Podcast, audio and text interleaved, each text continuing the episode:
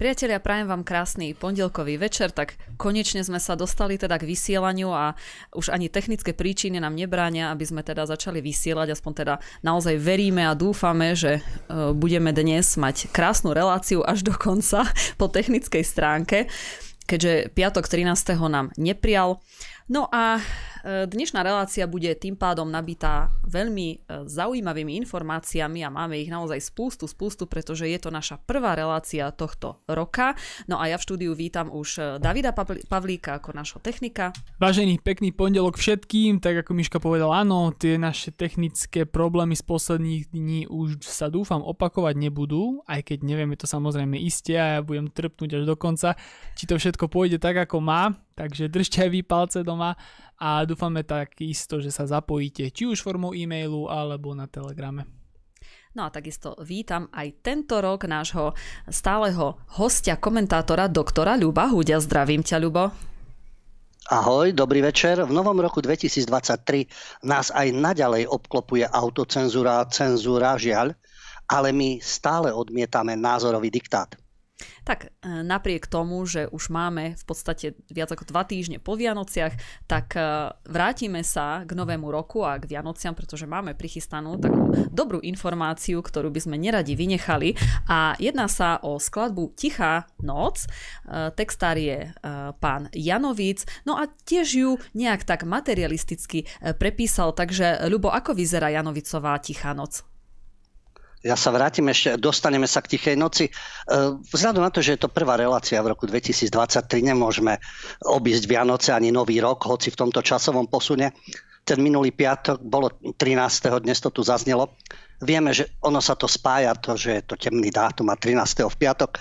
Vlastne vtedy bol uväznený Jacques de Mole, teda veľmajster rádu templárov, ďalší rytieri samozrejme ktorí boli potom väznení, mučení, tých boli tisíce. No a v tom, ten piatok 13. vlastne v 1307. kráľ Francúzska Filip IV.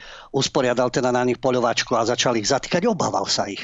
No a dnes tým vlastne tým Filipom IV. je práve tá cenzúra, autocenzúra, politická korektnosť, tá kultúra rušenia, vouk, tí prebudení, to všetko sú dnes vlastne ten Filip IV. No a práve to, čo sa obávajú, to sa snažia umlčať a likvidovať. Takže nie, že by sme boli ako templári, ty si toho viac vyplnil, e, teda si museli vytrpieť oveľa viac, ale to podobenstvo 13. piatok, keď sme nevysielali, môžeme to takto mysticky zahaliť. No ale mystické svojím spôsobom sú aj Vianoce a s Vianocami kto ako čo považuje. Je to krásny sviatok, detičky celé rozradostené, darčeky a podobne. Tá atmosféra, aj tí neľudskí sú zrazu ľudskí a niektorých sa to vôbec netýka, monštrom zostáva monštrom. A nejde o to, že či je to kresťanský sviatok. Jednoducho tá atmosféra Vianoc tu bola vždy aj za predchádzajúceho režimu. Ale práve o to ide. S Vianocami sa spája skladba Tichá noc. Tichá noc, ten text je známy, Komu sa nepáči, nemusí to počúvať. Kto má Ramadan, nech si oslavuje Ramadan, kto má Chanuku, Chanuku.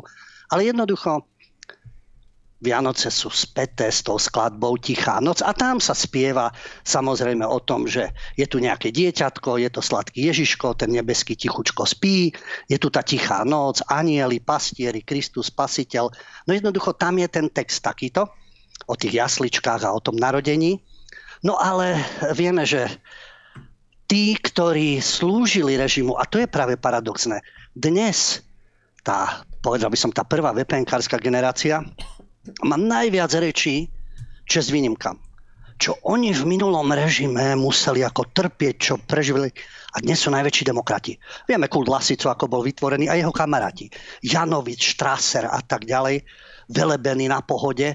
No a títo ľudia slúžili režimu, nič hrozné sa im nestalo len samozrejme, že vo veľkom kritizovali a dnes už teda samozrejme budú poučovať. Ale o to by nešlo. Každý v tom režime nejako prežíval, niekto kolaboroval, niekto nie, niekto žil obyčajný život, niekto bol aktívny. Ale hlavne, keď začnú moralizovať tí, čo by mali držať hubu a krok. A oni držali tú hubu a krok. Takže v súvislosti s Tichou nocou Tomáš Janovic, velebený samozrejme Lasicov kamarát, uvádzaný ako spisovateľ, básnik, lirik, novinár, tak on práve tento text, tú tichú noc, šikovne spracoval je to možné si vypočuť. E, existuje taký program Pesničky pod jedličkou 1972, normalizácia samozrejme. A ten text bol taký, že Tomáš Janovic tam už napísal ako e, celý kraj sladko spí, už je tichá, noc dnes sveta je vzácná. E, z našich dvier dýcha mier, nádej zdvíha svoj belasý plášť, biela noc, no dnes by to už možno bolo rasistické, aj z našich pier dýcha mier, nie len teda z našich dvier, už aj pier. No a zase vidíme, že pod viečkom oblohy spí. No jednoducho, všetko tam zmizlo. A tento človek, to je niečo neuveriteľné, keď reagoval na to, pretože vyšlo také, také CD, kde je 20 retrovianočných skladieb a tam sú 4 texty, ktoré napísal tento Tomáš Janovic. A on v jednom rozhovore hovorí o tom, že komunistom to klalo oči, že kresťanské sviatky nemohli zakázať, tá atmosféra tu bola vždy. A tak sa snažili vymazať náboženské symboly. A preto tam nebola Svetá noc, ale Biela noc. Ani Ježiško neprešiel teda cenzúrou. E, pána Boha nahradili novodobí pán Božkovia. A to hovorí on. On, ktorý ten text napísal, ktorý ten text dehonestoval a napísal ho do tej materialistickej podoby. A položme si otázku. On sa bude vyhovárať, že ah, to tí komunisti to chceli, no tak nemal si to písať. Ja neviem, že by mu nejaký politruk stál s pištolou pri hlave a nariadil mu, že to musí napísať, lebo ho zastreli. No nenapísal by to on. Ale potom by asi neboli kšefty, nebola by určitá pozícia, neboli by určité zárobky, veď to mohol odmietnúť. Ja to nenapíšem, ja to neviem napísať. Nie, pekne to napísal a dnes bude rečniť o tom, že čo to tí komunisti vlastne urobili, ako to, že tam nebol Ježiško a ako to, že to nebola Sveta noc. To je neuveriteľná drzosť a arogancia, že títo pseudobudovatelia demokracie, ktorí predtým, ako som povedal, držali hubu a krok, keď nepracovali oficiálne, pracovali neoficiálne, lebo ani Lasica, ani Satinsky neboli vo vezení, ani neboli nútení pracovať v baniach alebo niekde e, ťažkú fyzickú prácu, a samozrejme, že už v tej normalizácii hovoríme to často, ale treba to pripomínať, pretože tá nová generácia dnešných libiotov má trošku skreslené predstavy. Nejde o to veľa byť predchádzajúci režim, to v žiadnom prípade. Veď vidíte, že čo dokázali z tichej noci stvoriť. Ale kto sa na tom podielal? A ten má tu drzosť dnes moralizovať. A všelijakí kaščákovia ho budú na pohode vyzdvihovať všelijakých týchto kvázi disidentov, ktorí takisto vtedy akurát v krčmach frflali a napísali nejaký textík. No ale tuto vidíte, ako sa podpísali aj na Tichej noci.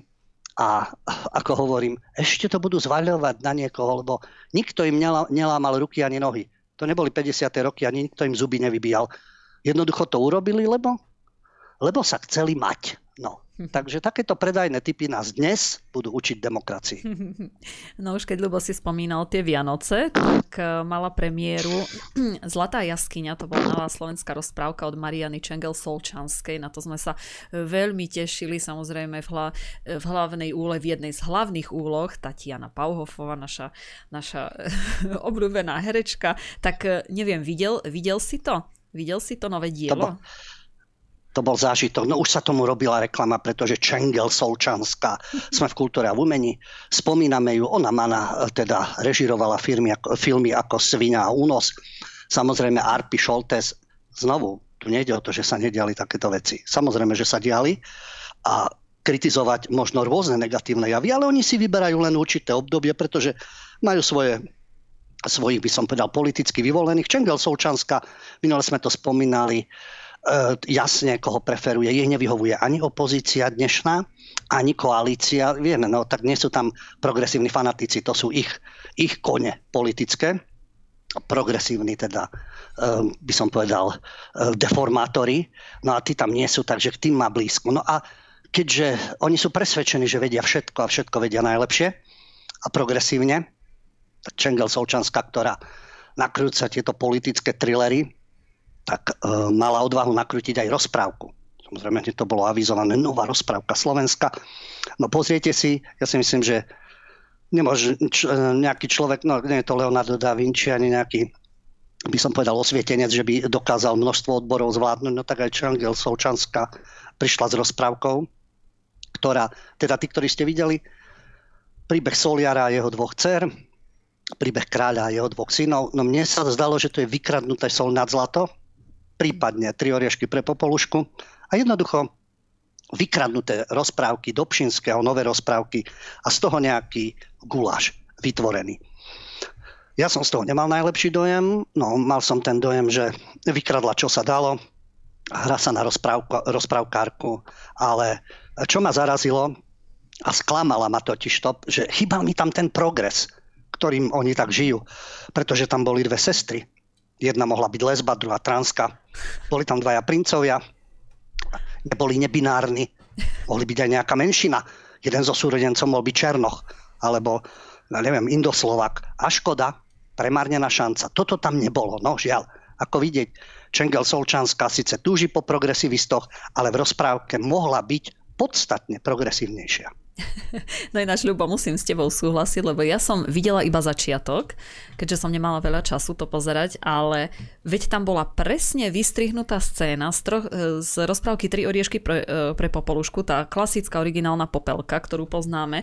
Tam bola presne tá scéna, ako ona utekala po lese, ešte mala taký kožúšok, presne ako Libuška Šafránková kedysi a dokonca ten princ tiež tam niečo išiel zastreliť, tak e, ja neviem, srnku, alebo, alebo čo. No to bola presne kópia. To bola naozaj presne kópia e, tých troch orieškov, takže s tým, s tým úplne súhlasím. No keď sa, e, keď sa to viedlo v tom duchu celú rozprávku, tak to potom nemá ani zmysel pozerať úplne. No ale keď sme pri tých troch orieškoch, tak e, my sme tu už aj niekedy predtým spomínali, že vznikla taká norská progresívna verzia, keď ti chýba ten progresivizmus, takže, takže musí, musíme spomenúť ešte aj túto veľmi progresívnu rozprávku. Ja sa ospravedlňujem dopredu, že občas zakašlem alebo sa napijem čaju. Hrdlo štrajkuje, ale čo by sme neurobili pre našich divákov, v žiadnom prípade nebudeme rušiť reláciu, takže v rámci možností ideme. No, dobre, že si to pripomenula. Nóri nesklamali. Nie, Nóri nesklamali ako západná Európa, to je jedno, sever, juh, alebo teda úplný západ. Vždy progresívne. Takže tá pôvodná, to je česko-nemecká rozprávka Tri oriešky pre popolušku, s Libuškou Šafrankovou, ako si spomínala, to bola tradičná rozprávka aj pre Norov na Vianoce. A v Norsku mala obrovskú sledovanosť. No a Nori si vytvorili svoju vlastnú verziu. Ale takú, čo vlastne v tej predlohe čo vlastne v tej predlohe od Boženy Nemcovej vôbec nie je. A dozvedeli sme sa o Popoluške, že ústrednou témou je feminizmus. Pretože tá hlavná uh, herečka, ktorá stvárňovala, nie Libuška Alša ale Astrid S., speváčka a herečka, ktorá stvárňovala hlavnú úlohu, povedala, že uh, oslovuje hlavne ženské publikum. Treba to rozdeľovať. Tu už nie je rozprávka pre rodinu. To je jedno muži, ženy, deti, otec, mama, detičky, starí rodičia. To je pre E, rodinu. Nie, ona oslovuje široké ženské publikum, pretože ženy môžu byť rovnako odvážne a statočné ako Popoluška a podľa nej je Popoluška symbolom feminizmu, no tak už Popoluška, už vidíte, má politický náter, stačí dať mladých libiotov z Norska a tí to pochopia, že Popoluška je feminizmus a treba rozdeľovať ľudí, samozrejme a rodiny. No a v rámci multikulty princ toho stvárňoval herec tureckého pôvodu. A prečo by nie? No prečo by nie? Ja tvrdím, že keď Turci budú niečo nakrúcať a budú tam dávať svojich sultánov a podobne, no tak takisto sultána by mohol, by mohol hrať, ja neviem, napríklad nejaký katalánec, alebo nejaký francúz, alebo nejaký škót by mohol však, alebo niečo z tureckých dejín, prípadne mongolského Džingis Khana, to by mohol hrať, čo ja viem, ktokoľvek z Európy, dajme tomu e, český herec alebo slovenský herec, pretože prečo by nie? nie? Treba to všetko postaviť na hlavu. Ale ešte jedna scéna, ktorá vyvolala vlnu pobúrenia, u tých neprogresívnych, jasné. U progresívnych libiotov je všetko v poriadku, akákoľvek zvratenosť. Sa tam boskávali dve mužské postavy. Ľudia reagovali na to. Tá scéna bola násilná, neprirodzená pretlačanie homosexuality. Veď majú svoje filmy, majú svoje kluby, majú svoje festivaly a do všetkého sa to musí pretlačať. Na jednej strane kritika a potom Libioti samozrejme a načenci sa tešili, že aké je to progresívne. No, takisto títo domáci kolaboranti, ktorí obdivujú každý ten zvrátený progres, písali o tom, že Nóri prijali tento film bez problémov, ale tá česká slovenská spoločnosť je stále taká konzervatívna. No, je dobre, že je ešte taká konzervatívna, lebo vidieť, že z Nórov už urobili poslušné progresívne ovečky. Hm, asi tak. E, no keď si už spomínal ten, keď už spomíname teda aj Silvester, aj, e, aj, aj Nový rok, aj, aj tie Vianoce, tak e, zase konzervatívne Polsko malo tiež takú ako silvestrovskú show v televízii, vo verejnoprávnej televízii, ktorá tiež stojí za zmienku, pretože pozvali tam známu skupinu Black Eyed Peas a tí tam propagovali LGBT. Takže určite by sme mohli spomenúť aj toto. No, tak už sme pri Silvestri, Vianoce máme vyriešené. Máme pekné materialistické texty, máme feminizmus, máme LGBTI, no a na Nový rok v Polsku Silvestrovská estráda, Silvester Snow, čo vysiela polská televízia T- TVP. A to bolo na scéne. ja sa ospravedlňujem. To bola scéna v podtatranskom Zakopanom a tam mala spievať pôvodne speváčka Melania Si. Ale ona ten svoj výstup pred Silvestrom odvolala. Ale TVP samozrejme e, odvolala to preto, lebo sa dozvedela, upozornili ju samozrejme, že polská televízia TVP, verejnoprávna, je vlastne akýmsi propagandistickým nástrojom polskej národno-konzervatívnej vlády. Keby bola liberálnej vlády, tak je to v poriadku, samozrejme. Národno-konzervatívna to je zle a že zobrazuje LGBT ľudí v negatívnom svetle. Takže ona to odriekla. Takže to bolo bez Melanie si. Spievali rôzni polskí umelci samozrejme a prišla aj skupina The Black Eyed Peas, ktorú zohnali Poliaci na poslednú chvíľu. No a oni šikovne ideologicky vystúpili a vyhlasili, že venujú pieseň všetkým, ktorí tento rok čelili nenávisti. No tak vieme, že nenávisti čelili aj ľudia, ktorí neboli nadšení očkovaním, pokiaľ ide o COVID. Nenávisti čelili Rusi, nenávisti permanentne čelia Srby, ale oni to venovali, ako sa vyjadrili. Židovská komunita, milujeme vás. Ľudia afrického pôvodu po celom svete, milujeme vás. LGBTI ľudia, milujeme vás. To bolo v priamom prenose TVP. Takže všetci bielých ľudí nemilujeme. To je samozrejme. A tradičné rodiny už vôbec nie. Samozrejme, že zároveň títo speváci mali veľké pásky vo farbách duhy a ešte v priamom prenose si kopli aj do vládnúcej strany, pretože vyhlasili, že oni sú Black Eyed Peas, foneticky to znie rovnako, a nie Black Eyed Peas, teda PIS, právo a spravodlivosť, čo je skratka polskej vládnúcej strany. No a zároveň v Polsku sa poďakovali za jeho reakciu na utečeneckú vlnu z Ukrajiny. Takže máme tam všetko máme tam LGBTI, máme tam Ukrajinu, máme tam menšiny. Takže si urobili tú svoju propagandu, ináč zobrali za to od polskej verejnoprávnej televízie 958 tisíc eur, čo je pekné však. A samozrejme, že prišli reakcie na toto vystúpenie. Oni si urobili svoj politický program, zobrali za to ťažký honorár, vyjadrili si svoj názor a tie reakcie, ktoré boli aj z opačnej strany, lebo ľudia majú aj odlišné názory. Nie sú určujúce len názory Black Eyed Peas a tejto skupiny. Takže radikálne konzervatívne strany, ako Solidárne Polsko, ktorá napríklad sa od vládnúcej strany odlišuje aj tým, že je radikálnejšia. A politici tejto strany Solidárneho Polska ostro skritizovali štátnu TVP, že v podstate umožnila to, čo umožnila napríklad šéf tej strany a bývalý minister Ziobro hovoril o tom, že duha je symbolom útlaku a že duhová páska má byť len vynúteným ústupkom Európskej únii. Takisto hovorili o propagácii LGBTI a že to nebol Silvester snov, ale Silvester zvrátenosti. Samozrejme politici práva a spravodlivosti a s nimi spolupracujúci publicisti a rôzne osobnosti verejného života, pretože nie len ako u nás v rámci kultúry umenia panuje jeden progresívny názor, ale sú rôzne názory. Hovorili práve o tom, že tá ideológia LGBT je totalitárna ideológia. Je to homopropaganda, je to propagácia až na hranicu pedofilie. A také názory zastával aj minister školstva Přemyslav Čárnek, ktorý hovorí o tom, že braňme rodiny pred skazenosťou. Bráňme pred ideológiou LGBT. A skončíme s počúvaním idiotizmov o nejakých ľudských právach. Tí ľudia nie sú rovní normálnym ľuďom. Skončíme túto diskusiu. To hovoril ešte pred rokmi minister školstva. A samozrejme, že v Polsku boli obce a regióny, ktoré mali zóny bez ideológie LGBT. Ale postupne to všetko stiahujú, pretože im hrozilo, že prídu o prostriedky z unijných fondov a rôzne prostriedky na rozvoj, čiže ekonomické vydieranie.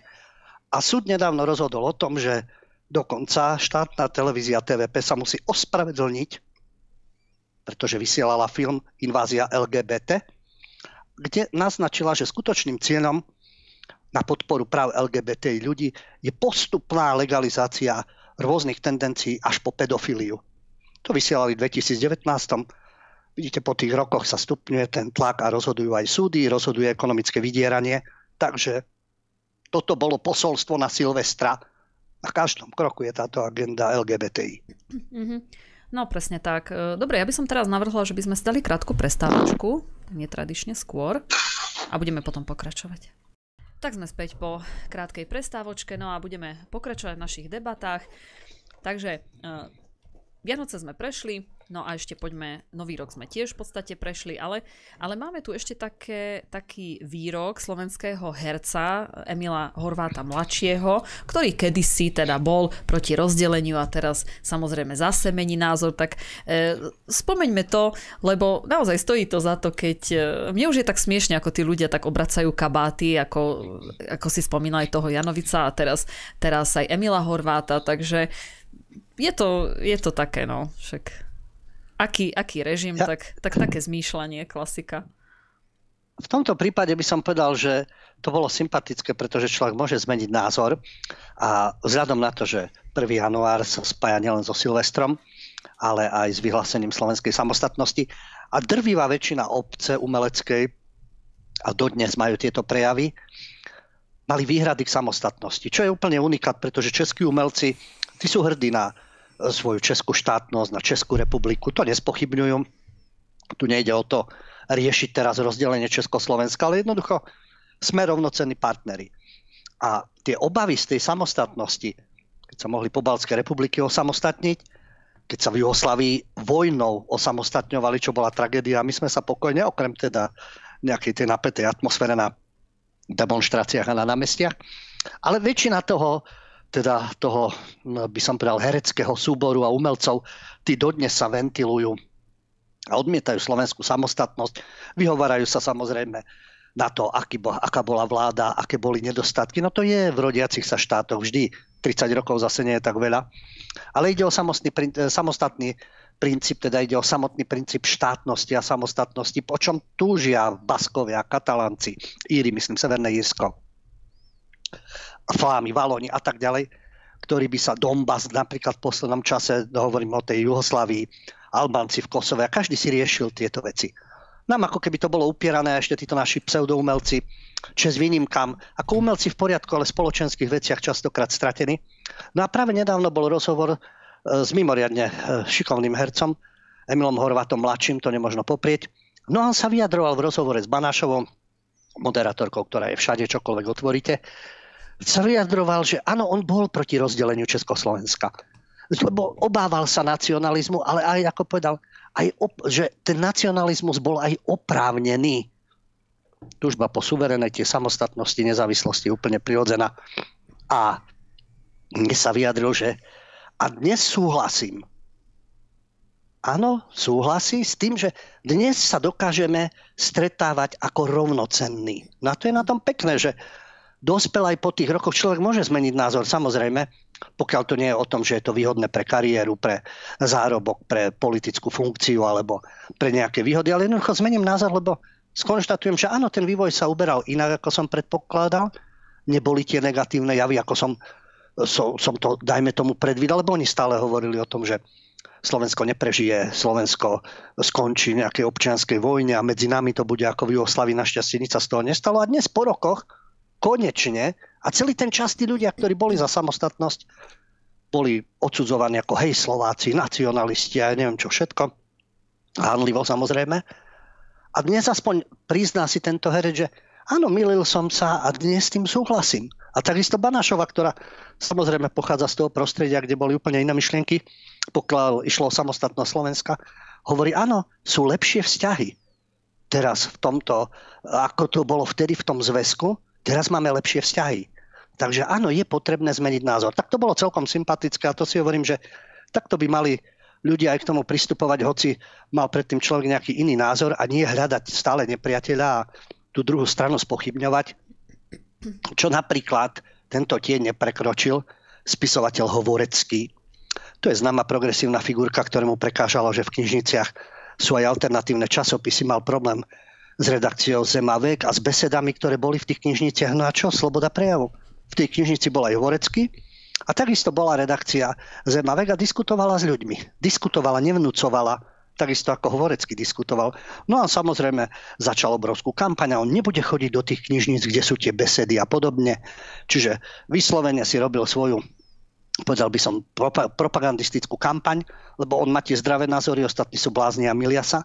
No a tento Hvorecký teraz v súvislosti so samostatnosťou nikdy tomu nebol naklonený tak tvrdí pre ZME, pochopiteľne, že sme sa nenaučili za tých 30 rokov samostatného Slovenska tolerovať iný názor, vnímať to, že má niekto úplne iný životný štýl a napriek tomu je plnohodnotným členom našej spoločnosti, alebo že sme rozdielni, hádame sa, ale napriek tomu môže byť, to môže byť pre niečo prospešné.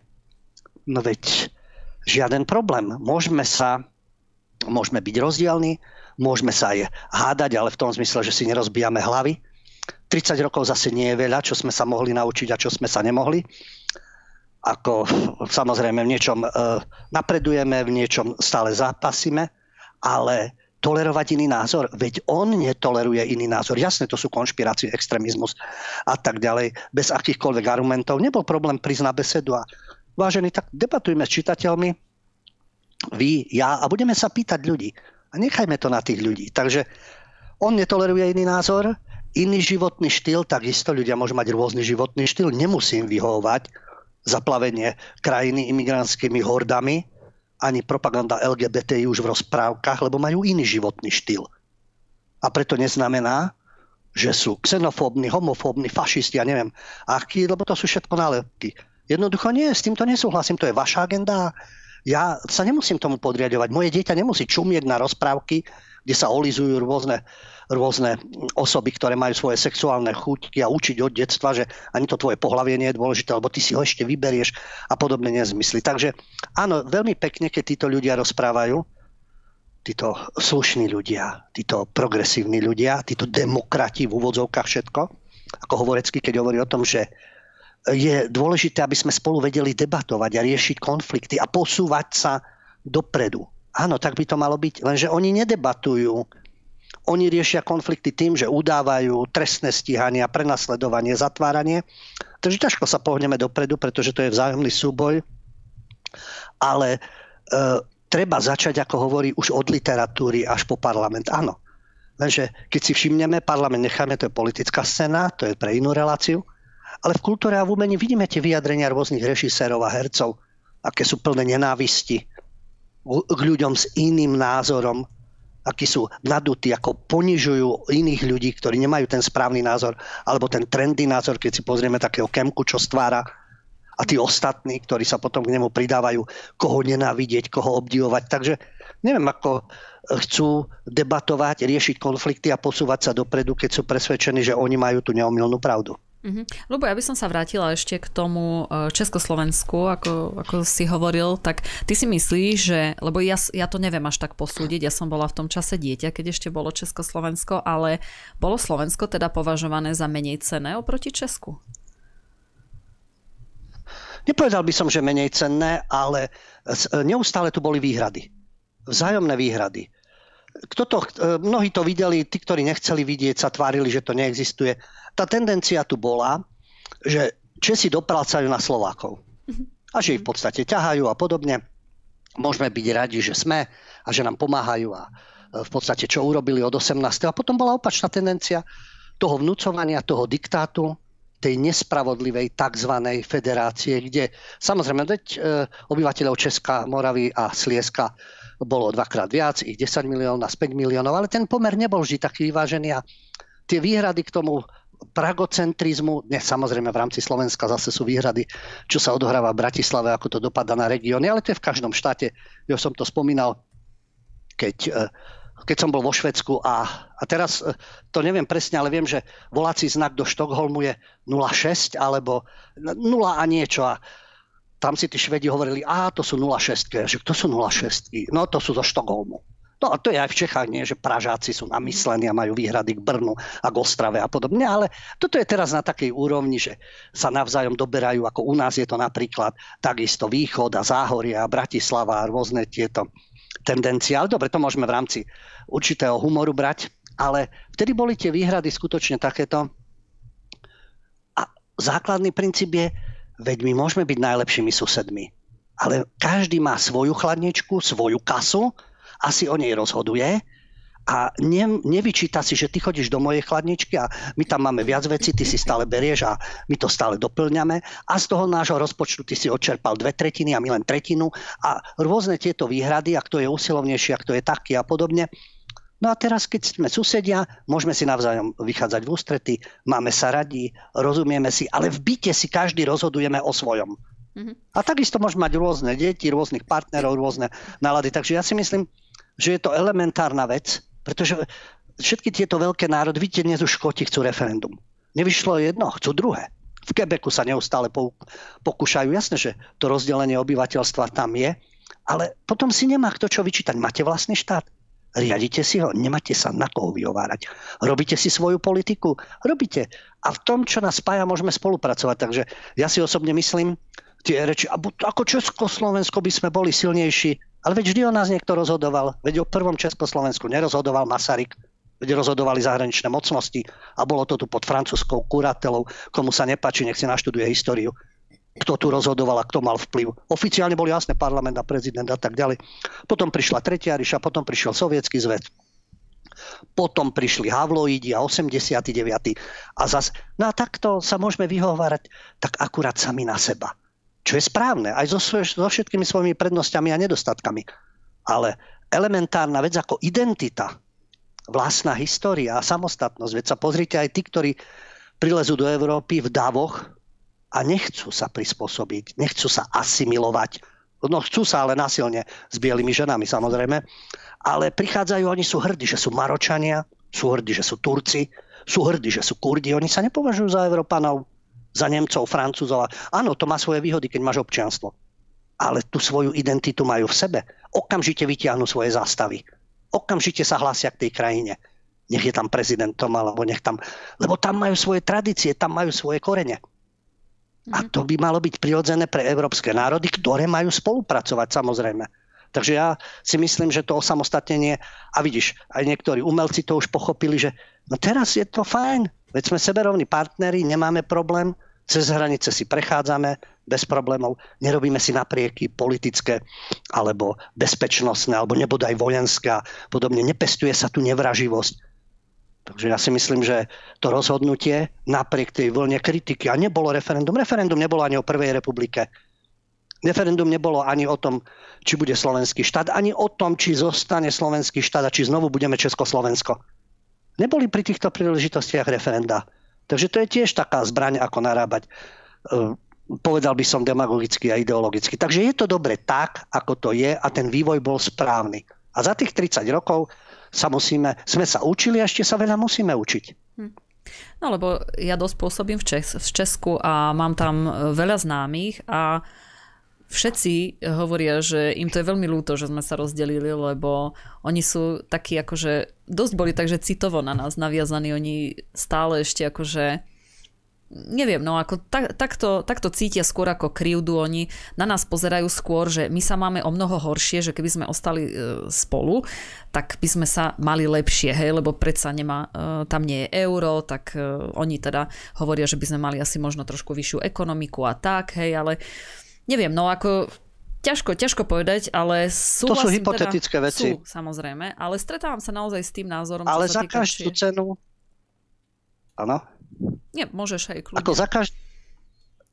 ako za každú cenu materiálne byť ako presvedčený, že toto bude lepšie.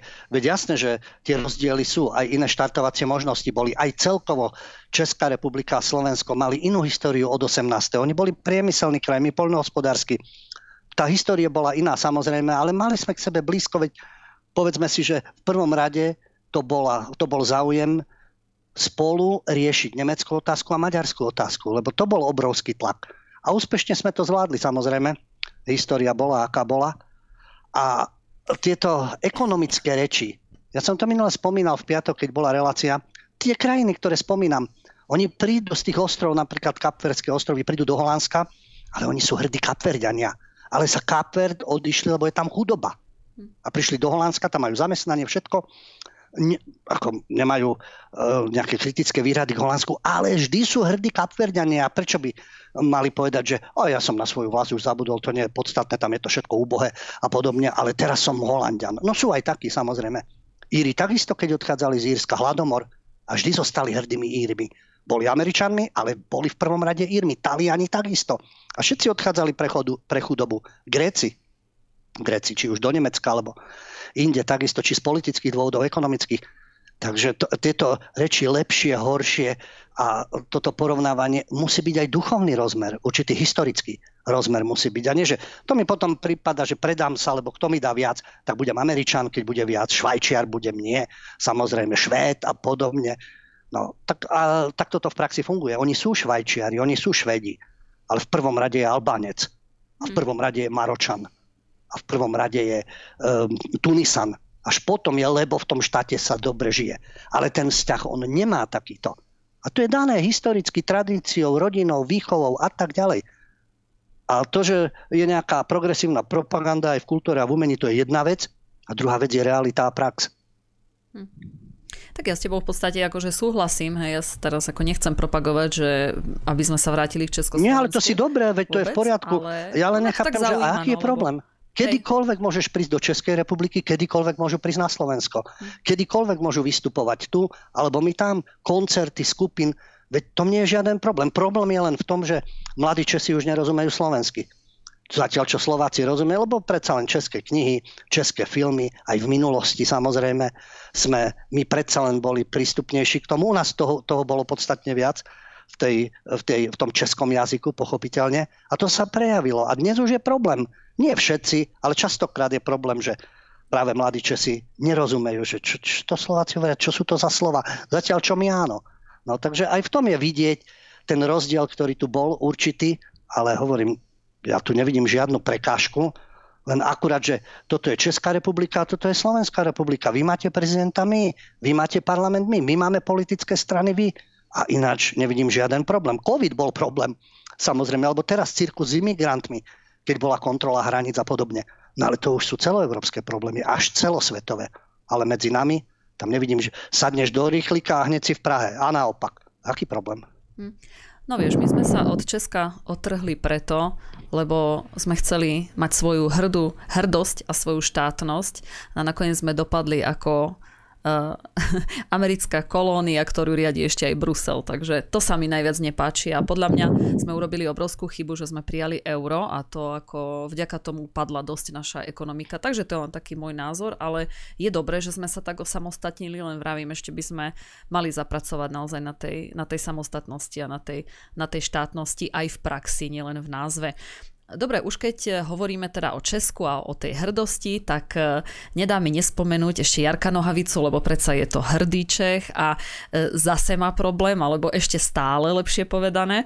Teraz ho najnovšie kritizujú za novú skladbu Vinetu. Tak, Lubo, počul si túto skladbu? Áno, to je ďalší dôkaz. Nohavicu tu máme radi, bez problémov. Dostaneme sa aj humorista Kozub, takisto ho volajú na Slovensko. Čiže nevidím problém a my jazykovú bariéru nemáme my rozumieme. No a Jarek Nohavica, ako hovoríš, skôr no je Ostravak samozrejme, skôr Moravan, ale v rámci teda Českej republiky. A je permanentne terčom, pretože má svoje texty a nepodlieha tej línii oficiálnej, ktorá tu je. Pardon, ja som sa ospravedlnil. to sa bude stávať, nie že by som kašľal na reláciu. Takže Jarek Nohavica mal teraz skladbu Zachraňme Vinetua. To malo odpremierované, to bolo pred Vianocami, vieme, tú propagandu už aj Vinetu jezli, pretože opäť nejaké výhrady progresivistov a tzv. prebudených, woke. Prebudení sú tí, ktorí sa ráno zobudia, doteraz ako krmení rôznou propagandou a povedia si, najväčšie zlo na svete sú bieli ľudia a ešte väčšie sú bieli heterosexuáli a tradičné rodiny. A celá ich história a všetko a všetko je zle a treba to skritizovať a rozflakať a podobne, lebo všetci ostatní úžasne v histórii boli tolerantní, chápaví, láskaví, milí a podobne.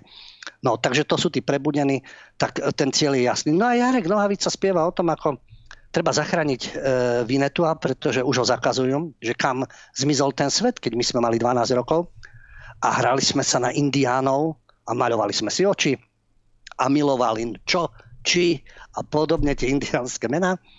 A teraz samozrejme už je všetko inak. Už ťa nepustia ani do kina a môžeš ísť dokonca aj do väzenia a to nie je fake, ale teraz e, možno príde na radu aj vojak Švejk, príde aj kocúr Mikeš a zbavíme svet od všetkého toho. Áno, lebo už všetko, čo bolo v minulosti, je zlé negatívne. No a spustila sa obrovská kritika, veď to je vtipný text. Áno, to, začal ten škandál, začal to v Nemecku.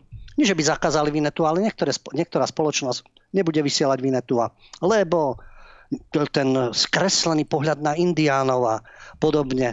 Ale veď to sú staré diela, presne Švejka, Mikeša, budeme teraz prepisovať historické diela, historické obrazy, sochy váľať, lebo progresivisti sa zobudili a potrebujú ničiť a diktovať. No a Jarek Nohavica sa samozrejme stal okamžite terčom a útočia na ňo rôznymi komentármi. Mňa len zarazilo, že takí ľudia na ňo útočia. Ak vám niečo hovorí meno Jiži X doležal, to je redaktor, ktorý pôsobil v Reflexe, teraz pôsobí uh, médiu Fórum 24, to je také progresívne, ultraľavičiarské, ja neviem čo, jednoducho trendy, všetko možné je tam. No a samozrejme tam si podával nohavicu a Eh, aké je to úbohé, ako sa strápnil, no podľa neho samozrejme. A dokonca dospel do, k názoru, že tá naša euroatlantická civilizácia vygenerovala vraj 30% antiľudí. Pozor, keď nemáte tie oficiálne názory, to ste antiľudia. Ja len sa potom vrátim k osobe eh, toho autora, že čo to je zač. 30% antiľudí, ktorí sú väčšinou chudobnejší, menej vzdelaní, žijú na vidieku a ktorí sú proti. Ktorí sú proti e, tomu, že je covidová kampaň, že je vojna na Ukrajine a že pre týchto antiľudí je vzorom skôr nejaké um, alternatívne médiá ako česká televízia. No, mnohí aj u nás, keď sledujete českú televíziu, vidíte, čo to je za propagandu. No a samozrejme, že uh, ide to ešte... A to sú presne tie urážky kto rozdeľuje spoločnosť. Lebo vy máte svoj názor na COVID a tú ich pandémiu a dnes vychádzajú rôzne informácie ohľadne toho, čo sú tie vakcíny a rúška a podobne. Pretože vy máte iný názor na vojnu na Ukrajine, pretože máte iný názor na, tie, na to klimatické zastrašovanie a podobne, tak ste antičlovek a ešte navyše vraj podľa psychologov a sociológov je to záležitosť pseudodemencie z depresie. No, takže E, tým, že ste neúspešní, ste dezorientovaní v zložitom svete, trpíte depresiami, tak máte odlišný názor. Jednoduché, blázni, všetci sme blázni, ale veď to robili v Sovietskom zväze. Tí, ktorí najviac kritizujú komunizmus a Sovietský zväz, kde keď teda za, z politických dôvodov človeka neposlali niekde za mreže, tak skončil na psychiatrii, že má psychické problémy, preto sa tak správa. Oni robia to isté. Všimnite si tá kampaň. A takto znevažovať nohavicu a kto, teraz si povedzme kto, Jižík doležal, známa to firma, novinár. V 90. rokoch to bol skinhead, ktorý naháňal cigánov po Václavaku, ešte o tom aj písal. Potom sa prebudil a bol bojovník proti antisemitizmu v metre v Prahe. Tam napadol ľudí, ktorí predávali týždenník politika. To bol týždenník politika, ktorý sa venoval problematike vyvoleného národa a poukazoval na rôzne jeho negatíva v histórii, čo sa nesmie. To je pochopiteľné. Bieli sú najväčší kanibali, ľudožruti, tyrani, otrokári, vrahovia a tak ďalej. Ale tí ostatní sú všetko ako. A vyvolení to už vôbec nič.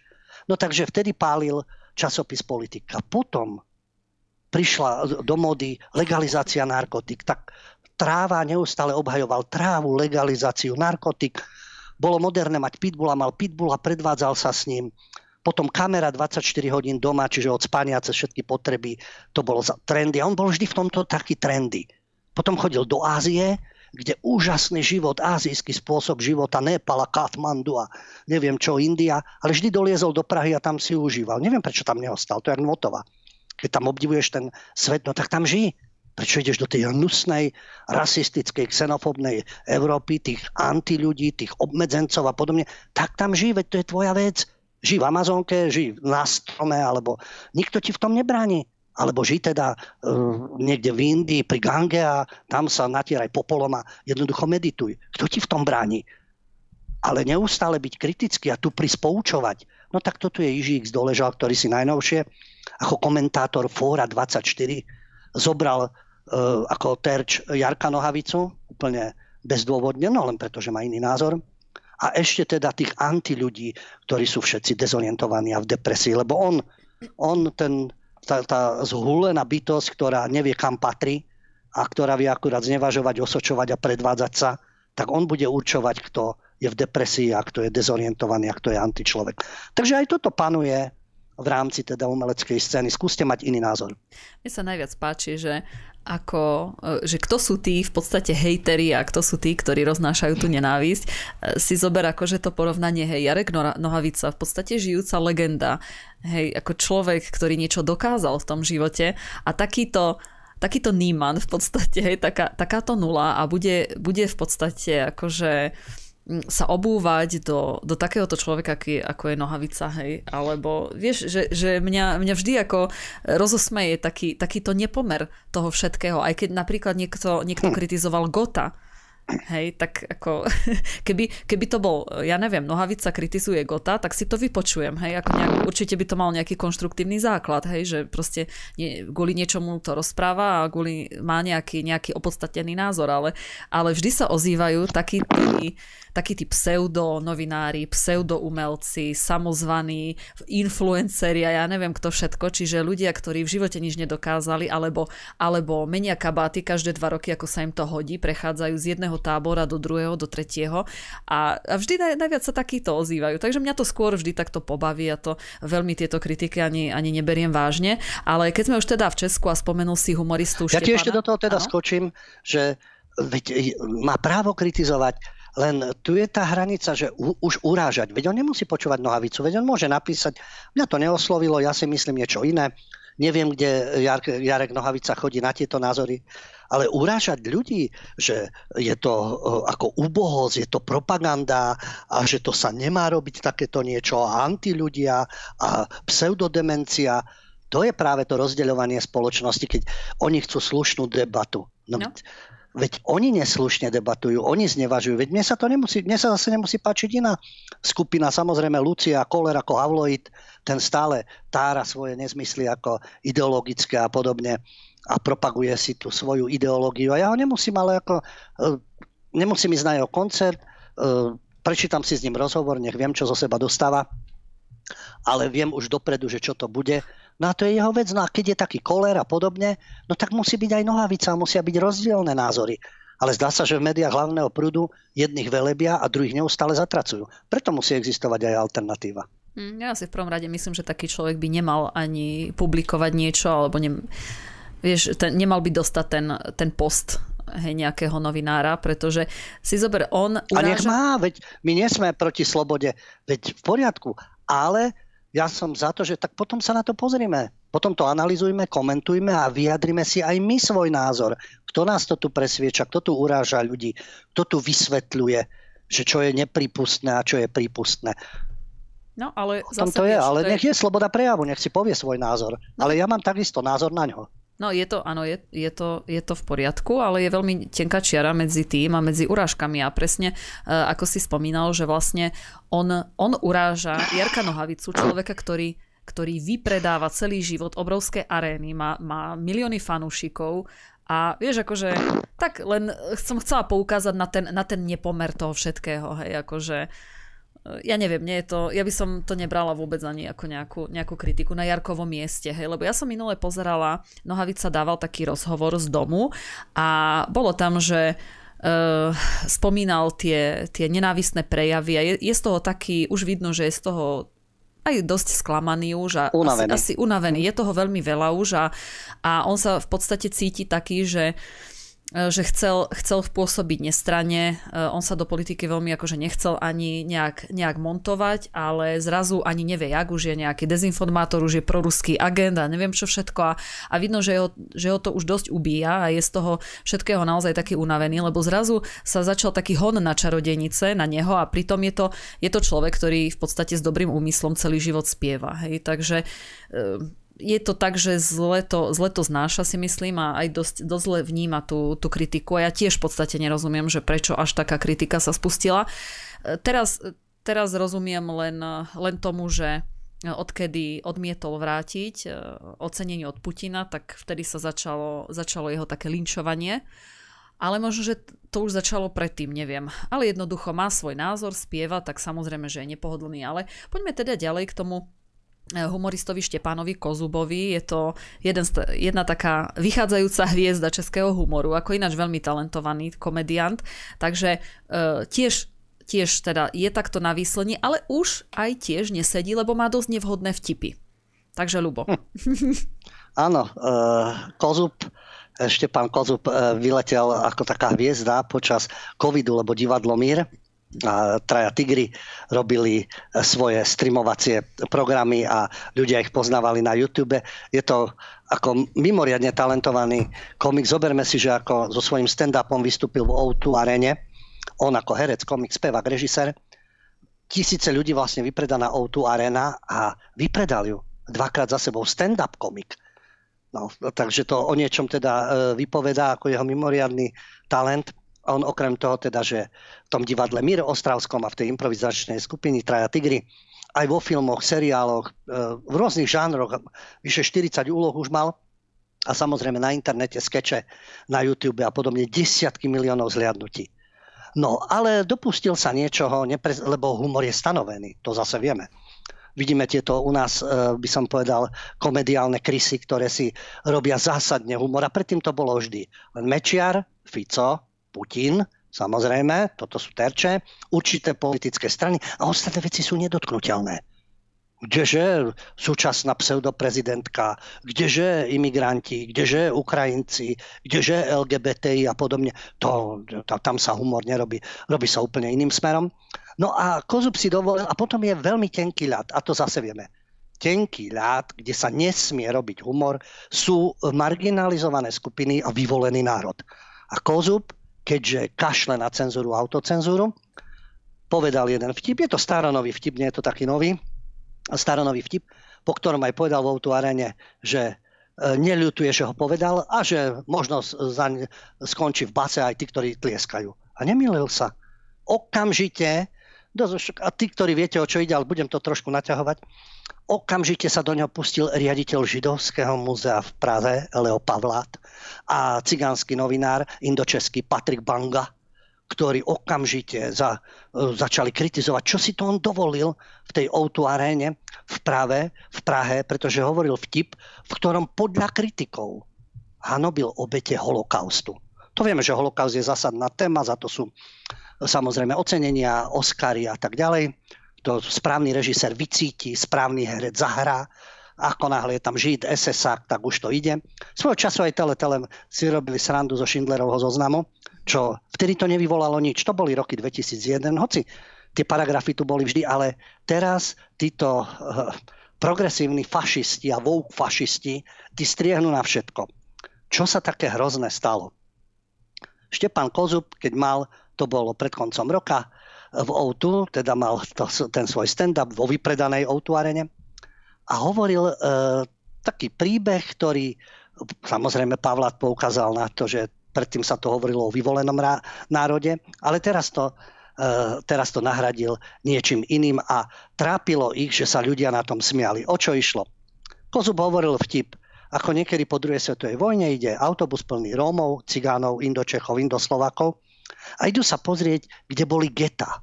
Aby sa to už nikdy neopakovalo. No a ten autobus príde teda k tomu objektu, sprievodca vyjde vonku a hovorí tomu vrátnikovi tam, mám tu autobus plný cigánov. A vrátnik mu na to hovorí, no ale my to tu už nerobíme. No, tak samozrejme, že tvrdý vtip, pochopiteľne, okamžite sa spustila kampaň, aj to, že ľudia tlieskali, lebo ľudia tlieskali, a šíri sa to video a ľudia to lajkujú. Máme sa nad sebou zamyslieť, čo to je za spoločnosť. Okamžite Cigan Banga Indo Čech na serveri Romea CZ písal, že a čo keby sme zamenili Romov za Židov, homosexuálov alebo Čechov, bolo by toto rozprávanie pana Kozuba vtipné? Asi nie. No tak bol, môžeš tam doplniť, čo chceš, samozrejme, ale pozrime sa, Teraz je moderné však e, všetko, e, zo všetkého obviňovať Rusov, od Gogoľa až po Luskačika, Labutie jazero. A keby tam bolo, že o Rusoch vtip, žiaden problém by nebol. Všetci by tlieskali, všetci by išli z kože vyskočiť, aké je to vtipné a úžasné. Vy musíte vedieť, do koho sa navážať.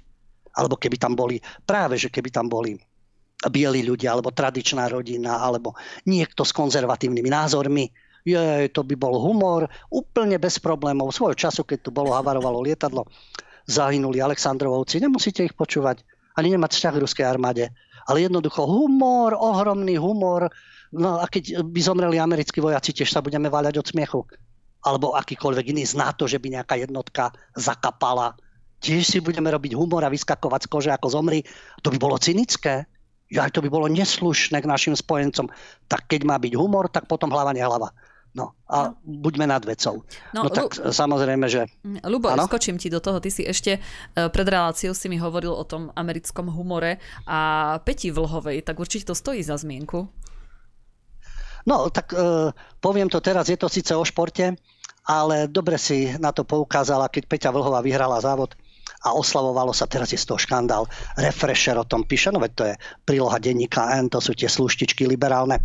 No jednoducho oslavovali a počas tej oslavy a tí fanúšikovia boli trošku vulgárnejší, to tak býva, no tak pri tých športových podujatiach a skandovali tam, že kto dostal na pi, viete si domyslieť, to sa používa samozrejme a používajú to ľudia aj v súvislosti. V Ostrave je to populárne, Ostrava, Pi, no to sú známe veci. No a keď toto zakričali, tak aj Vlhová sa pridala a povedala Šifrin, ako Šifrinovú porazila Američanku nejaká americká osvobka sa pýtala, nech jej to preložia. Nech jej povedia, že čo to malo znamenať. Oni síce vo svojich filmoch furt fakujú a posielajú koho, kohokoľvek, kamkoľvek a precitliveli a títo naši, tieto mediálne krysy a títo liberálkovia celý pohoršení, je, lebo sa to týkalo Američanky. Áno, bolo to vulgárne. Áno, bolo to vulgárne. Tak to sa deje v rámci športu. Bolo to na oslave, čo tam kto pchá nosisko. To bola súkromná party, súkromná oslava. Dobre, tak mali tam prístup, evidentne vidíte, že Američania mali problém. Ale ja sa len pýtam, znovu, toto, čo sa tu stále opakuje. A keby porazila Rusku, že by to bola ruská reprezentantka a skandovalo by sa to tam, je, všetci by tlieskali. Všetci. Všetci ukrofili v Čechách, na Slovensku, všade by tlieskali, že áno, Rusi si to zaslúžia. Je, ale Američanka to schytala. Čo také schytala? No zahla, zaznela a zaznelo to, že to schytala a prehrala konečne. No lenže už tu máme ďalších, však máme vyvolených, nedotknutelných, marginalizovaných. Oni si môžu robiť vtipy, oni môžu urážať, oni môžu znevažovať čo vám nevedia, kde je Slovensko a ovce a čo ja viem čo, ak to odtiaľ je a podobne. Tieto znevažovania, to môže byť, ale že Američanka schytá a nie ona osobne, len v rámci toho, tak všetci pohoršení. No a to je na hlavu postavené, táto úbozť. A to sa prejavuje aj v kultúre a v umení. No tak aj Kozub teda uh, teda naznačil, že už dnes sa asi, uh, asi pôjde aj do väzenia za vtipy. No, nejde sa. Okamžite začali oponovať napríklad kultúrny kritik Kamil Fila eh, z časopisu Respekt, veď to je Šimečkovský produkt, okamžite, že kde to zobral, že by išiel niekto do väzenia. No zatiaľ nie, keby záležalo od nich, tak áno. Hneď by si našli paragraf. A hneď by uplatnili hanobenie rasy národa presvedčenia. Len oni ho tak účelovo používajú. Keď sa to týka väčšinového národa a európskych bielých národov, to je v poriadku ich minulosť a treba im všetko zničiť a váľať a zmeniť učebné osnovy. Ale keď sa týka niečo vyvolených, a nebodaj nejakej marginalizovanej skupiny, ktorí takisto toho majú v histórii na svedomí až až, aj v súčasnosti, tak je hneď zle. Takže Štepan Kozub mal tú odvahu, e, no dúfam, že nedopadne ako niektorí umelci, ktorí keď povedia niečo odvážne, tak si sypú popol na hlavu a potom sa ospravedlňujú a kolenačky pomaly idú k muru na rekol. Až tak... mi zabelo. Tak dúfam, že toto tu nenastane tak oni, na to ešte zatiaľ nie je paragraf, aby človek išiel sedieť za vtip, ale ono to začne tak pomaličky, vieš. E, zrazu ho prestanú volať do nejakých relácií, potom, e, potom ho neobsadia, hej, a tak ďalej a tak ďalej. Ako myslím si, že ešte zatiaľ to Kozubovi nehrozí, to bol len taký varovný prst, aby mu ukázali, že akým smerom by sa mal uberať, hm. samozrejme. tak uvidíme, ako to, ako to Kozub akože poberie túto informáciu, že či, e, či začne hrať teda progresívnu hru, alebo alebo pôjde, e, pôjde ďalej po svojom. No a e, tu ešte uvediem príklad, ty si spomínal Genzera a e, Suchánka. Oni tak ako okolo roku 2000 boli fakt úplne super, ale teraz vidno, že Suchánek už teda varovný prst prijal už si ide, už si ide svoje. Ja som pozerala komédiu Suchánkovú, ja neviem, asi predvčerom, s názvom Večierok, hral tam aj Karel Roden, Hral tam aj náš Marian Čekovský, náš spevák. No a ja som čakala, že teda na Suchánkov humor, že to bude akože pecka, lebo však on má ten talent na, na humor, no ale ľubo to bolo. No, ja sa divím, že tam išiel Roden, eh, hrať, lebo však on je taký vyšší formát než ostatní eh, českí herci. No a pointa bola tá, že sa stretli bývalí spolužiaci po 25 rokoch u jedného z nich doma. No, ale teraz uh, skrytá, skrytá uh, vec, skryté kvóty boli splnené. Roden Čekovský, gej, skrytý gej, áno, tam sa našli, že vlastne aha, tak sa páčia jeden druhému, zrazu objavili v sebe, že sú geji. Potom uh, tematika Židia tam padla, samozrejme bola tam tematika, takže gejov máme, uh, Židia takisto. Uh, sranda sa robila uh, samozrejme, že len uh, zase z tradičných vecí, hrala tam Wilhelmová, to je taká če- sloven- česká Pauhofová, tá je úplne všade. No a boli tam asi tri ženy, a všetky tri ženy boli alkoholičky, čiže oni boli od začiatku filmu sa, e, na začiatku sa opili a teda dosť sa opili, no a potom sa akože tackali až do, až do konca toho filmu, čiže z nich veľmi akože nič. No tak pripomínalo mi to e, ten film od e, Polnišovej, kde všetci chlastali, No ale naozaj som, som čakala, že to bude nejaký humor. Ja som teda veľkú zábavu tam nejak nenašla, pretože dej skoro žiaden nebol, len vlastne tam boli na tom dome, tam sedeli.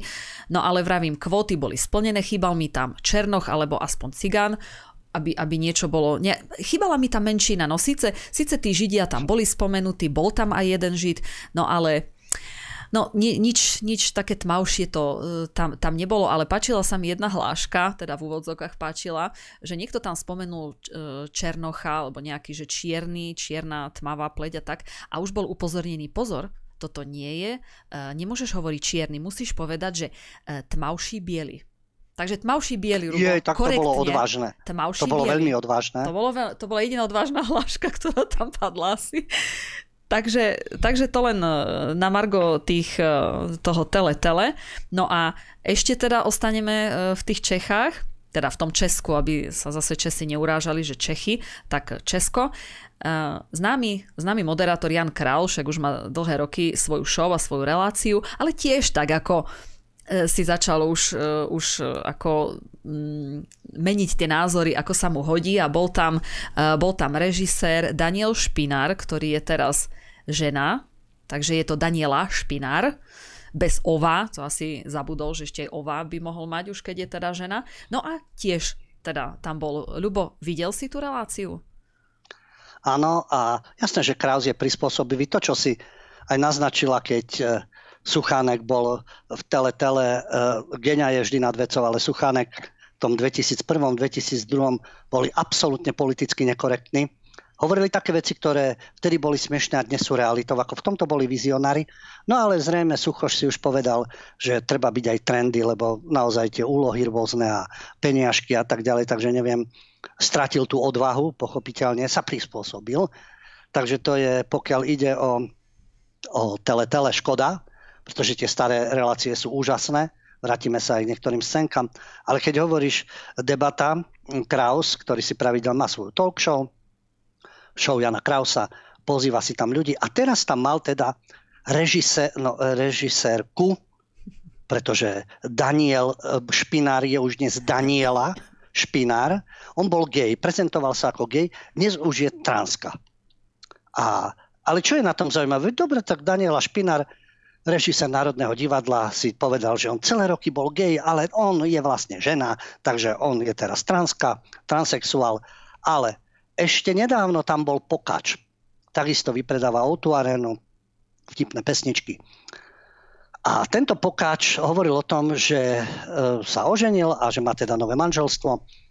A ešte si robil z toho humor, že áno, ja viem, teraz je nové manželstvo, že sú dvaja chlapi. A Kraus si z toho robil humor, áno, áno, oni sú dvaja oni a večer sa nevedia dohodnúť, kto je kto. A žrebuje sa, kto je kto. Takže takýto nekorektný humor manželia, chlapi, kto je kto, večer si žrebujú, ani sami nevedia, kto sú, čo sú. A teraz zrazu Kraus, že aha, on to pochopil samozrejme, že to nie je rozmar, akože si zmením pohľad, včera som bol ešte, dobre, narodil som sa ako chlapec, som gay, zrazu som transvestita, už som transexuál, lebo on už je žena, so všetkým, čo teda chce, aby bol ako žena. Nielen, že sa oblieka, ale on sa definuje ako Daniela.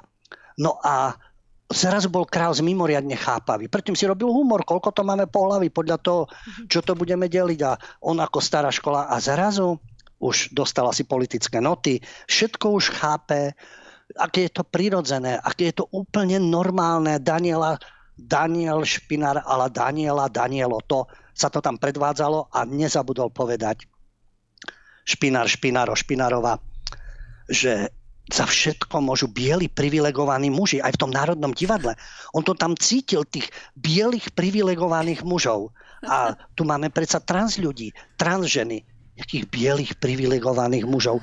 Nech sa pozri, e, chápem, že dajme tomu sa vyčlenuje voči, voči mužom, ale to je jeho problém. Ale okamžite všimte si tú propagandu. A moslimsky privilegovaní muži nie sú. Ja viem, že v Českom národnom divadle nie sú, ale už keď to tak zovšeobecňuje, vždy tam musí byť to biely. Veď imamovia sú predsa chlapi. Patriarchálna spoločnosť v rámci moslimskej spoločnosti, ženy pomaly nemajú žiadne práva a tak ďalej. Čiže vyvolení, privilegovaní moslimskí muži nie sú. V židovskej kultúre je takisto patriarchát a určujúci muž. A diktát muža a podobne. Murnárekov, ja neviem, v kde sedia ženy, muži a tak ďalej. Čiže privilegovaní židovskí muži nie sú? Alebo privilegovaní arabskí muži? Pardon, no vidíte, až mi z toho zabehne, pretože naozaj, keď už sú rôzni privilegovaní muži a v rôznych kultúrach, niekde nie, niekde áno, ale automaticky, keď sa niekto ide vyčleňovať, tak čo? Prebudil sa a za všetko môžu bieli privilegovaní muži. Nie, že by neboli, sú aj bieli privilegovaní muži. Ale vždy sa to tak zovšeobecní, že ja, progresivista, ja so zmenou pohľavia, jak marginálnej menšine, viem veľmi dobre, kto je nepriateľ a na koho treba útočiť.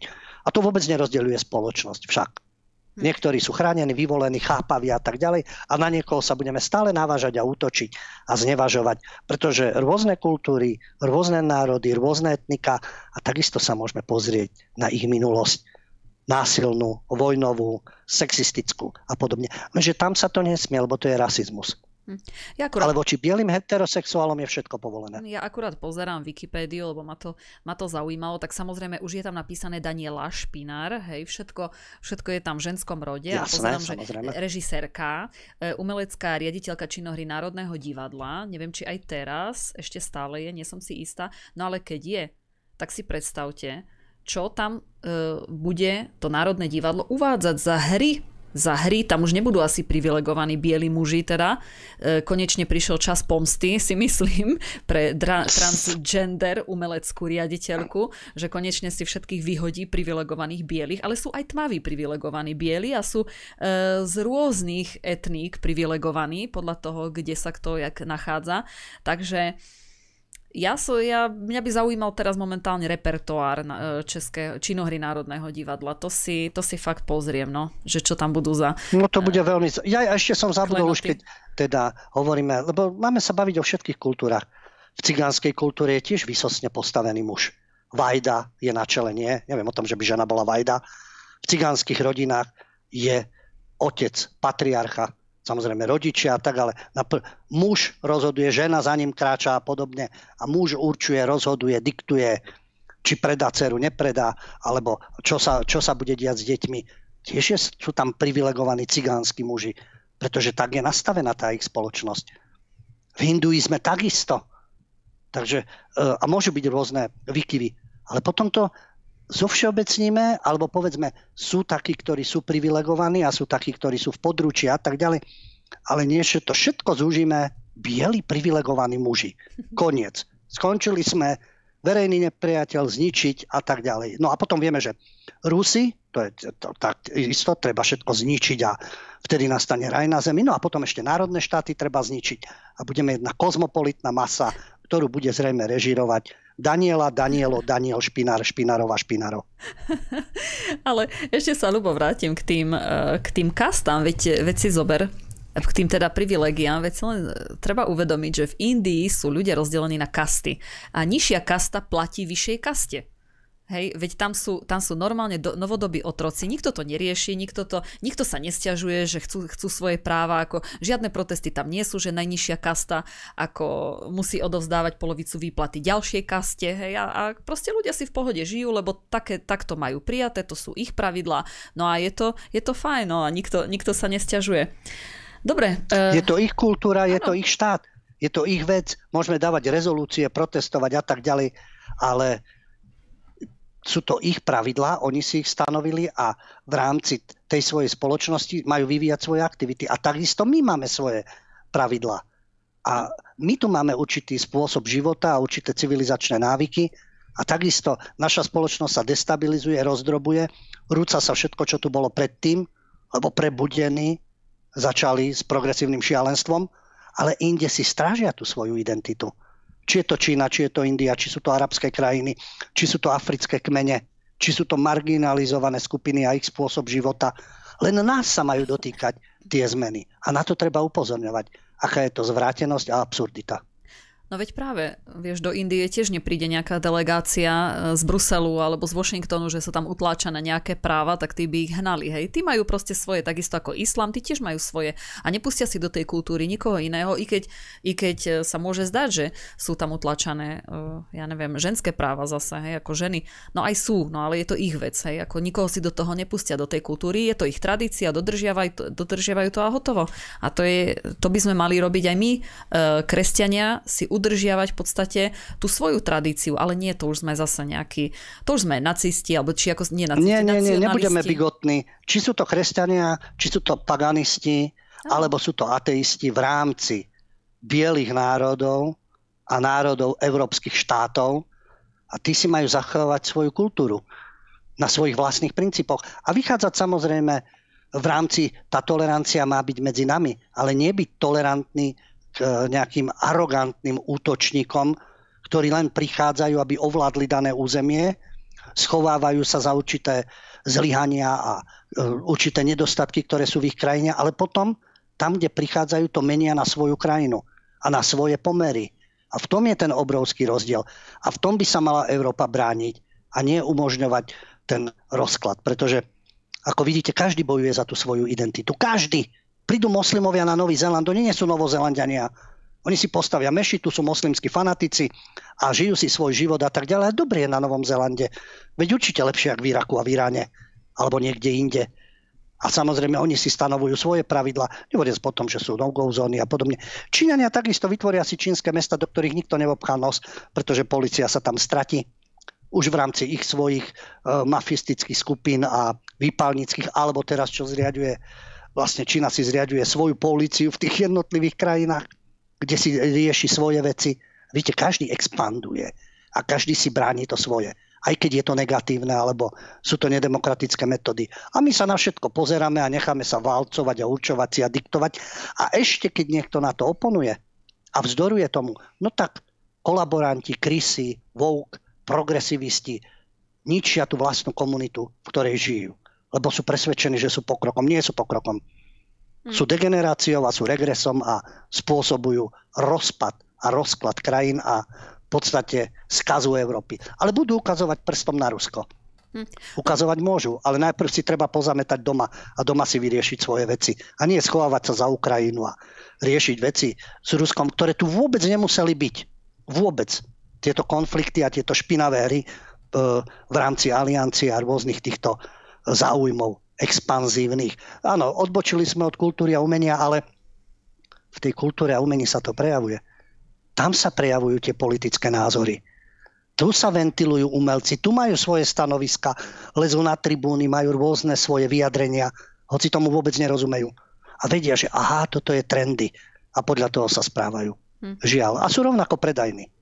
No bohužiaľ u nás v Európe sa tak, sa tak vyžaduje, že stále my kresťania, keď už teda si začal tie náboženstva, tak kresťania musia byť tolerantní ku všetkému, necháme, nechávame si tu valcovať naše mesta stavaní mešít a ja neviem čo všetkého. A, ale ja som skôr myslela tých pôvodných obyvateľov, pretože ten, kto sa, kto sa vysťahuje alebo kto emigruje zo svojej pôvodnej krajiny, tak e, musí mať na to nejaký dôvod. Hej, väčšina tých, tých migrantov e, odišla Možno, že aj preto, že mali tam nejaké problémy, alebo, alebo sú, chceli ako ekonomicky uh, vyciciavať systém, poviem to tak rovno.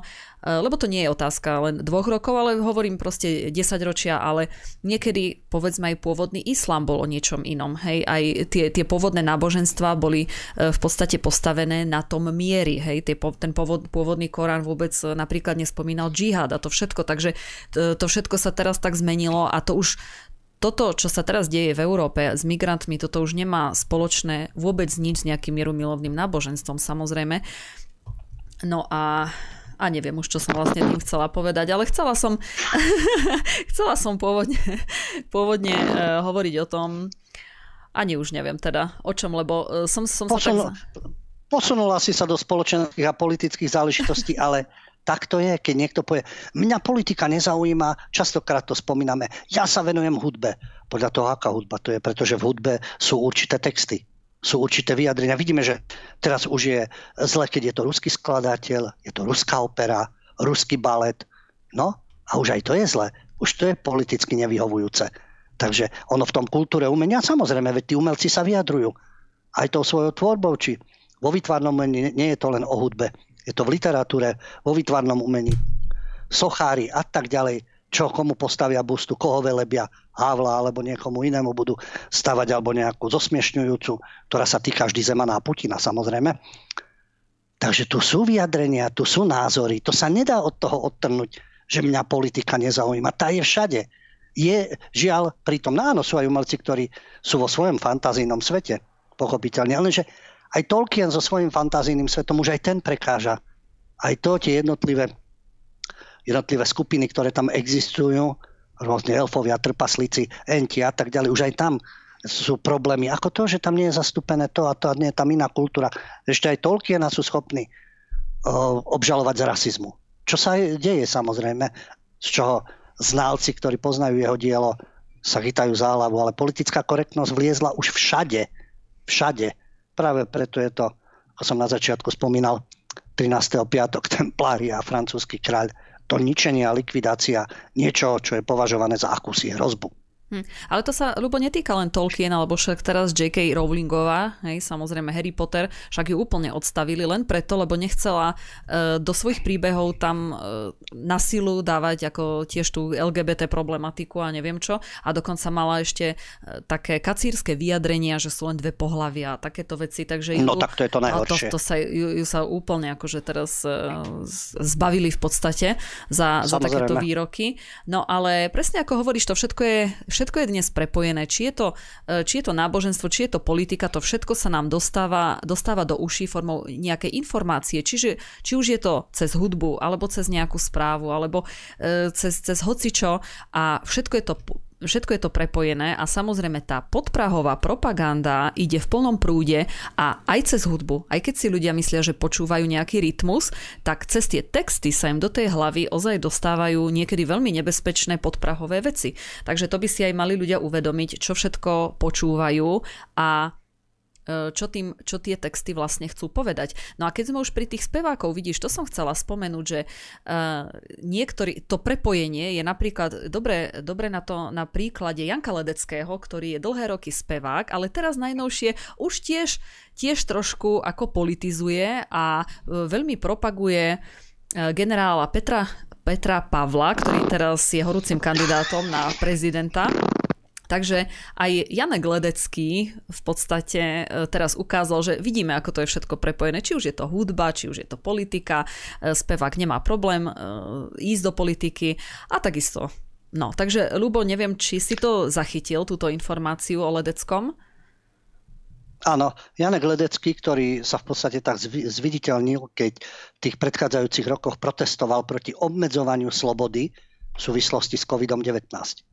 A on vtedy bol rázný a takisto bola proti nemu kampaň, keď vtedy mal ako skutočne odvážne myšlenky. On hovoril o tom, že treba už konečne v súvislosti s covidom a opatreniami, lockdowny a podobne, že to je hysterická marketingová kampaň farmaceutických firiem, ktoré bombardujú víziami o tom, že sa zrúti zdravotníctvo a k tomu sa pridávajú obrázky preplnených márnic, kopanie hromadných hrobov a to všetko preto, aby nás vydesili.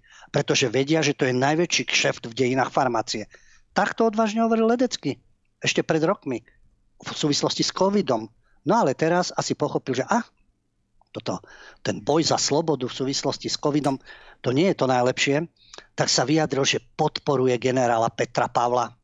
Nielen on, aj operná spevačka Dagmar Pecková a ďalší umelci, ale oni dvaja ako najnovšie, ale ako sa vyjadril Ledecky, že prečo? Pretože budeme mať prezidenta, za ktorého sa nebudeme hambiť. Prezidenta, na ktorého budeme hrdí. Ktorého nám bude závidieť celý svet a právom. Ja chápem, že sú výhrady k Zemanovi, k jeho vyjadreniam, konzumácii alkoholu a tak ďalej. Ale hrdý na Petra Pavla, no špion, ktorý schvaľoval inváziu v 68. Veď furt majú z toho komplex. Vždy hovoria o Rusákoch, Rusáci to, Rusáci tam, aj v týchto rôznych debatách a vyjadreniach. Ja chápem, že vnímajú takto 68. Ale mňa len zaráža, že môže mať výhrady, samozrejme Sovietský zväz, komunistické vedenie, vojska Varšavskej zmluvy. A ja som to už viackrát spomínal. A slovo je dôležité v kultúre a v umení. A nielen tam. A ten termín neustály, ktorý sa používa Rusáci, tak sú to Rusi. Ja viem, to vyjadruje pejoratívne, že prečo všetkých, samozrejme všetkých kolektívne, ale predstavte si, že by niekto používal termíny židáci, cigoši, arabáši, čecháčkovia. To sú všetko také dehonestujúce, keď ten dotyčný, a tu už sme na hranici hanobenia rasy národa a pre Dobre, takže sme späť ešte po krátkej prestávočke, začína nám trošku blbnúť technika, takže Lubo, skús teda dokončiť, ty si hovoril o Petrovi, o Petrovi Ja to len dokončím, áno to, že má, má byť hrdý na prezidenta a bude nám ho zavidieť celý svet. Schváľoval inváziu v 68. Bol to školený komunistický špion. Keby sa situácia nezmenila, kto vie, ako by pôsobil. Len teraz sa spriahol z NATO a bol ten generál na správnej strane barikády, tak budú na ňo hrdí. No neviem, už mali jedného generála, mali sme aj my. Armádny generál Ludvík Svoboda, normalizačný prezident v 70. rokoch tiež to bol generál bojovník, ale vtedy na strane Sovietskeho zväzu. No a teraz majú generála NATO.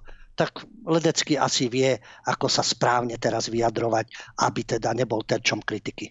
Ináč, Ľubo, vieš, čo je najlepšie na tom, že Ledecký tak bojoval proti farmafirmám a, a videl v tom biznis a uh, Pavel zase povedal, že on by bol za, povo- za uh, povinné očkovanie, samozrejme. Tak Neviem, no, no, Ledecký zabudol asi. Je to v poriadku. Je to v poriadku. Je to v poriadku. Všetko. Ledecký premyšľa, áno, premyšľa, bude hrdý na tohto prezidenta. Ja viem, že tam veľmi na výber nie je, pokiaľ ide o prezidentské voľby. Ja sa stotožňujem s tým, čo povedal kandidát Bašta e, ísť k voľbám a hodiť prázdnu obalku alebo nevoliť, lebo z týchto dvoch ako Babiš a e, Peter a Pavel, alebo Pavel a Peter, to, je, ako, to, je, to nie je voľba, žiaľ. No tak ale vidíš, že operná spevačka Ledecky a ďalší umelci, samozrejme e, rôzni títo žebejkovci, ktorým tak prekážal minulý režim A veď ja tvrdím, že dobre, aj opodstatnenie, ale držali hubu a krok a hrali.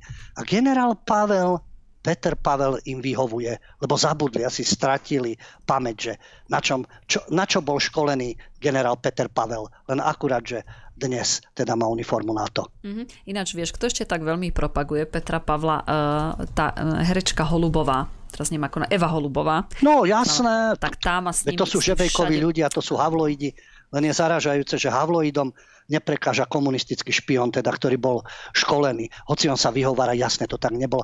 Má spolužiakov, ktorí ho poznajú, aký to bol karierista a čo, čo hlásal, čo mal v posudkoch a tak ďalej. Ja to všetko hrala asi, aby rozložil komunistickú tajnú službu, teda vojenskú špionážnu službu, aby rozložil zvnútra určite. No tak budú na ňo hrdí. Tak je to názor umelcov, no ale tak my si môžeme vytvoriť názor, náš názor na takýchto umelcov. Mm-hmm. Mne sa ešte páči, toto musím spomenúť, lebo ja som otvorila teraz náhodou parlamentné listy, kde je, kde je fotka Pavla s Holubovou a uh, Holubová povedala, že Petr Pavel je kandidátom herečky uh, Evy Holubovej. Uh, jej nevadí, že bol komunista, pretože komunistom Aha. bol napríklad aj spisovateľ Pavel Kohout alebo sociologická Jiřina Šiklová. No takže ako, to je v pohode potom. No. Ale on nebol bežný komunista, to, no, nebol, to nebol sústružník, ktorý mal stranickú knižku, ani nejaký pracovník eh, niekde v Akadémii vied, ktorý ako bol zašitý, robil si nejakú svoju prácu, ale aby mal pokoj. Nie, on bol školený ako komunistický špión, takže to je obrovský rozdiel. Nehovoriac o tom, čo všetko povedal, čo všetko napísal, ako sa správal a podobne. Takže to im neprekáža. Nie, lebo má správne názory, lebo miluje NATO dal by všetkých zaočkovať a samozrejme viedol výťazné ťaženie proti Rusku. No tak ale to je vidieť obzor tých hercov. Hm. Ja neviem, čím to je, ale je to tak, žiaľ. Tak on mal, on mal viaceré vystrelky. On napríklad, Pavel povedal, že on uh, hlavne chce presadiť zdraženie daní za nehnuteľnosti a takéto. Ako ja sa divím teda, že ho volili, pokiaľ neboli voľby zmanipulované, pokiaľ to neviedol ESET napríklad. Takže je to také zvláštne, no, je to také zvláštne. Ale uvidíme, uvidíme sami, teda, kto vyhrá. Už teda, keby som mala niekoho voliť, tak určite by som teda asi radšej Babiša volila ako toho Pavla, ale vravím tiež, Babiš nie je akože boh aká voľba, pretože on je, on je veľký populista a bude... Ale on aspoň e, si myslím, že bude reagovať e, na väčšinu ľudí, čiže keď väčšina sa postaví za niečo, tak on odsúhlasil. Lebo tak, tak to bolo aj počas tej pandémie, plus teda e, síce bol za to, za, za očkovanie propagoval nakoniec, ale také, no ako fakt, jak si povedal, lebo nie je tam, nie je tam dobrá voľba. Ja si myslím, že dobrá voľba bol Jaroslav Bašta e, s jeho názormi, lebo fakt mal také dobré názory. No, najhoršie bolo to, že ne, nebol reprezentatívny typ a veľmi ťažko sa ho počul. Nemal, nemal taký ten, takúto charizmu, akú by mal mať prezident. Tak si myslím, že to tomu bránilo dostať sa do druhého kola. Škoda. Lebo... Áno, Bašta lepšie píše, ako sa vyjadruje, ale je to dané vekom a podobne, skúsenosťami. No nie každý má tie retorické schopnosti a navyše Peter Pavel je fantastický herec. Preto herci majú radi. Ano. On s tým, s tou snahou tak pokojne vystupovať a tak uváženie, a pričom vieme, čo je za človeka. Ono mi to pripomína, e, ale v ženskom vydaní Čaputovú, Radičovú, potom Zurinda bol tak vycvičený, Mikloš, ako tak vyrovnaní ľudia, ktorí tak pokojne argumentujú, ale s takými argumentami, že ich môžete rozstrieľať argumentačne, že to niekto zle pochopí. A v tomto prípade, e, ako naozaj, mne to pripomína slovenské voľby, takisto nebolo v druhom kole. V prvom kole boli rôzni kandidáti, ale v druhom kole my sme takisto mali na výber progresívna fanatička a eurokomisár. No čo si tam vyberieš? No jednoducho nevolím. Žiaľ, nie je koho v tomto prípade voliť a je to môj názor a postoj. Tak ako sa voliči rozhodli, rozhodli, veď áno, máme nejaký systém, ten človek tam nebude do nekonečna, bude tam určité roky, dajme tomu 5 rokov, môže veľa naško- sa naškodiť, môže aj veľa pomôcť, to sa ukáže, ale v tomto prípade nezávidím českým voličom, moravským a slieským a všetkým menšinám, ktoré tam sú, pochopiteľne. Ale je to tá istá patová situácia ako na Slovensku niet koho z týchto dvoch kandidátov. Ale ja nie som český občan, takže ako ja sa nemiešam do tých volieb, len hovorím svoj názor. Hm, je to také skalu, že do blata. No ale keď sme pri tých e, českých voľbách, tak rada by som upozornila našich divákov, že zajtra o 20.00 e, bude špeciálna relácia a bude mať hosta, hostia profesora Petra Druláka a budeme rozoberať presne aj túto horúcu tému, e, ktorou sú prezidentské voľby v Česku, takže určite sa máte na čo tešiť. No a tým by som aj ukončila dnešnú reláciu. Ľubo, veľmi pekne ti ďakujem, aj keď, že si prijal pozvanie na dnešný pondelok, napriek tomu, že máš problém s hlasom a musím povedať teda divákom, že obidvaja e, máme problém, lebo sme boli nedávno chorí, takže pokašľavali sme dnes na striedačku raz ty, raz ja, ale ja si myslím, že diváci nám to odpustia, pretože chceli sme vysielať, no ale bohužiaľ tým, že sa živíme hlasom, tak e, keď na, na nás udrie nejaké prechladenie alebo choroba, tak v momente to odnesú hlasivky a potom veľmi ťažko sa liečia, pretože vždy potrebujeme niekde e, rozprávať, takže nemáme čas dať im oddych. Takže ešte raz ti veľmi pekne ďakujem. Ja ďakujem vám v štúdiu za spoluprácu a vám, našim divákom, za trpezlivosť. Ospravedlňujem sa za tie nevhodné stupy, ale vzhľadom na tú dobu, ktorá už uplynula, tak mm, zdalo sa mi to nepripustné znovu nevysielať a vykašľať sa na našich divákov aj s týmto určitým nedostatkom. Takže ešte raz ďakujem za trpezlivosť a za pochopenie a dúfam, že v piatok po stopách pravdy už tieto problémy hrdelné ako hrdelné zločiny vzhľadom na to, čo vysielame, tieto hrdelné problémy už zmiznú. Majte sa pekne, v piatok sa počujeme. Dovidenia, do počutia. Dobre, David, aj tebe teda ďakujem, že Vážený, ja som rád, že sme to dnes dobojovali aj po tej technickej stránke celkom úspešne. Majte sa krásne. A ja vám takisto prajem krásny pondelkový večer a vidíme sa zajtra o 8. Majte sa krásne.